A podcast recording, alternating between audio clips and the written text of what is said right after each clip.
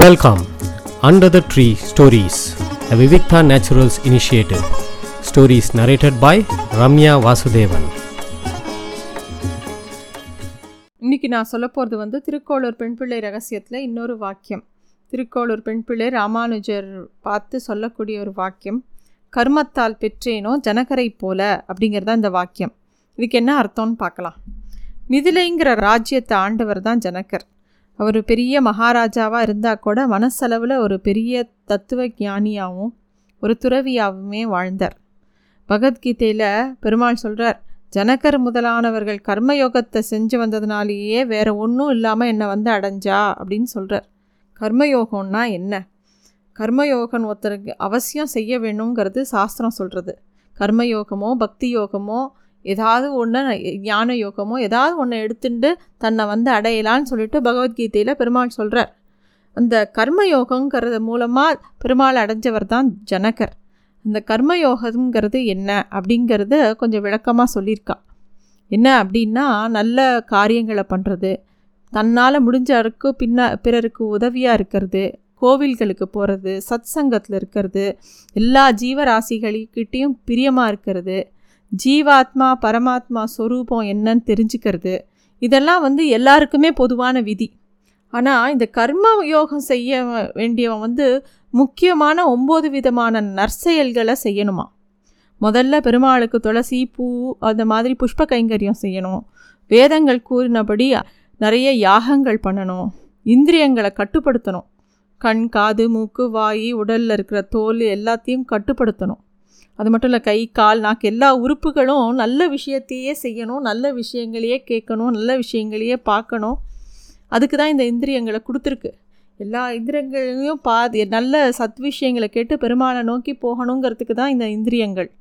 தானம் கொடுக்கறது ஒருத்தரோட செல்வத்துக்காக ஆசைப்படாமல் இருக்கிறது. அப்படியே தானம் கொடுக்கறதுனா நல்ல வழியில் சம்பாதிச்ச காசைத்தான் தானம் கொடுக்கணுமே தவிர தீய வழியில் சம்பாதிச்சு அதை கொண்டு போய் தானமாக கொடுத்துட்டேன் அப்படின்னு சொல்லக்கூடாது. தவம் பண்ணணும் தீர்த்த யாத்திரை போகணும் தினமும் ஆந்தனர்கள் வேதம் ஓதணும் வேதத்தில் கொடுத்துருக்கிற உண்மையான பொருளை அறிஞ்சு வேதம் ஓதணும் பிராணாயாமம் பண்ணணும். பிராணாயாமத்தில் மூணாக பிரிச்சிருக்கா பிராணாயாமத்தை. ரேசகம் பூரகம் கும்பகம் அப்படின்னு சொல்லிட்டு அதை பண்ணுற முறை அதுபடி பண்ணணும். இந்த மாதிரி எல்லா விஷயத்தையும் கண்டிப்பாக செய்யணும். அப்படி செஞ்சால் தான் அந்த கர்மயோகம் அப்படிங்கிறத மேற்கொண்டு பெருமாளை அடையிறது. அப்படி அடைஞ்சவர் தான் ஜனகர்.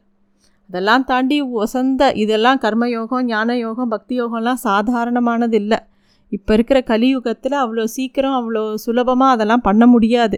அதுக்காக தான் பெருமாள் வந்து சரணாகதிங்கிற ஒரு தத்துவத்தை கொடுத்துருக்கார் நமக்கு. மாமேக்கம் சரணம் ரஜ அப்படிங்கிற இடத்துல சொல்லி கொடுக்குறார்.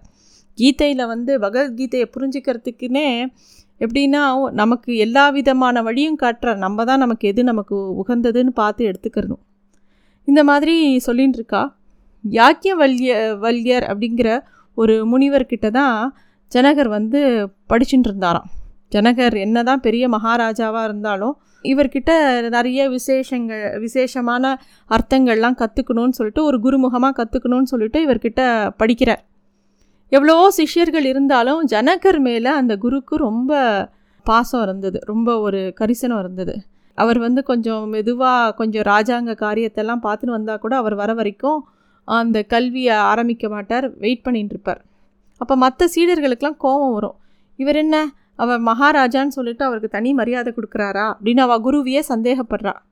ஒரு நாள் இந்த சீடர்கள்லாம் இப்படி கோச்சிக்கிறா அப்படின்னு தெரிஞ்ச உடனே அந்த குரு என்ன பண்ணுறாரு இவாளுக்கெல்லாம் ஜனகர் யார்? அப்படின்னு காமிச்சு கொடுக்கணும்னு சொல்லிட்டு என்ன பண்ணுறார் பாதி பாடம் நடந்துட்டு இருக்கிறச்ச தன்னோட மாயையினால் நிறைய புகையாக வருது அந்த மாதிரி ஏற்பாடு பண்ணுறார் ஏற்கனவே சொல்லி வச்ச மாதிரி ரெண்டு வீரர்கள் ஓடி வரா.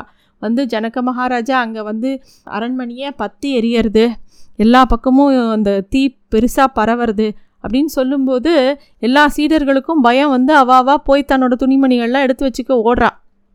ஜனகர் எதை பற்றியுமே கவலைப்படாமல் உட்காண்ட்ருக்கார் குருக்கு கீழே. குரு கேட்குறாரு ஏன் உன்னோட ராஜ்யம் அரண்மனையெல்லாம் எரியறதுங்கிறா? நீ போய் பார்க்க வேண்டாமான்னு கேட்கும்போது எது என்னோட சொத்து? என்னுடைய இதுன்னு என்ன இருக்குது எல்லாம் பகவானோட சொத்து. அவன் தான் எனக்கு கொடுத்தான். இப்போ அவனே திருப்பி எடுத்துக்கிறான்.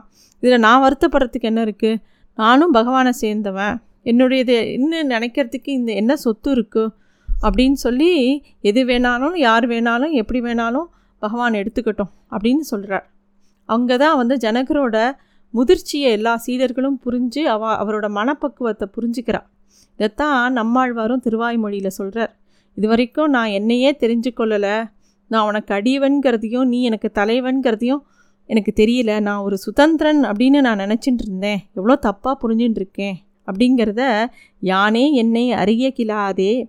யானே என் தனதே என்று இருந்தேன். யானே என் நீ என் உடைமையும் நீயே அப்படிங்கிற பாசுரத்தில் சொல்கிறார் இதெல்லாம் ஆழ்வார்கள்லாம் இப்படி சொல்லி வச்சுருக்கானா? அவளுக்கு தெரியாதானே அவள்லாம் பெருமாளை பார்க்கலையான்னு அதுவும் நம்மாழ்வாருக்கு பிரத்யட்சமாக பெருமாள் டெய்லி ஒவ்வொரு சுரூபத்தை காமிச்சுட்டுருக்கார். ஒவ்வொரு திவ்ய ஒவ்வொரு திவ்ய தேச பெருமாளும் அவர் முன்னாடி வந்துட்டுருக்கார் இருந்தாலும் எதுக்கு இதெல்லாம் அவர் அப்படி சொல்லியிருக்கார் அப்படின்னா நமக்கு தெரிஞ்சுக்கிறதுக்காக நமக்காக அவள் வந்து அந்த பாவத்தில் பாடுறா. அப்போ தான் நமக்கு புரியும். ஓஹோ இப்படி சொல்லியிருக்கா அப்படின்னு சொல்லிட்டோம் இந்த மாதிரி ஆழ்வார் நமக்காக எல்லாத்தையும் எளிமைப்படுத்தி கொடுத்துட்டு போயிருக்கார். ஜனகர் வந்து கர்மயோகத்தில் ஈடுபட்டு எதுலேயுமே பற்று இல்லாமல் ஆசை இல்லாமல் பகவானே நினச்சிட்டு இருந்ததுனால தான் மகாலட்சுமியே அவருக்கு மகளாக பிறந்தார். யார்கிட்ட செல்வம் மேலே பெருசாக பற்று இல்லாமல் பகவானை நினச்சிட்டு இருக்காளோ அவளை நோக்கியே எல்லா செல்வங்களும் வரும். ஜனகர் ஒரு சமயம் யாகம் பண்ணும்போ யாகம் செய்ய ஆரம்பிக்கிறார். அந்த யாகத்துக்கு யாகத்தை செய்யும்போது அந்த நிலத்தை உழணும் கலப்பையால் உழணும்னு சொல்லும்போது மகாராஜாவான ஜனகர் அதை உழும்போது தான் மகாலட்சுமியான பெண் குழந்தை பிறக்கிறது சீத்தை பிறக்கிறா.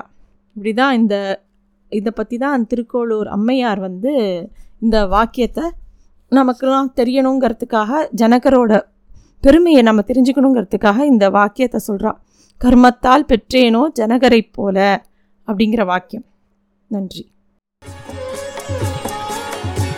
Thanks for listening to stories under the tree a Vivikta Naturals initiative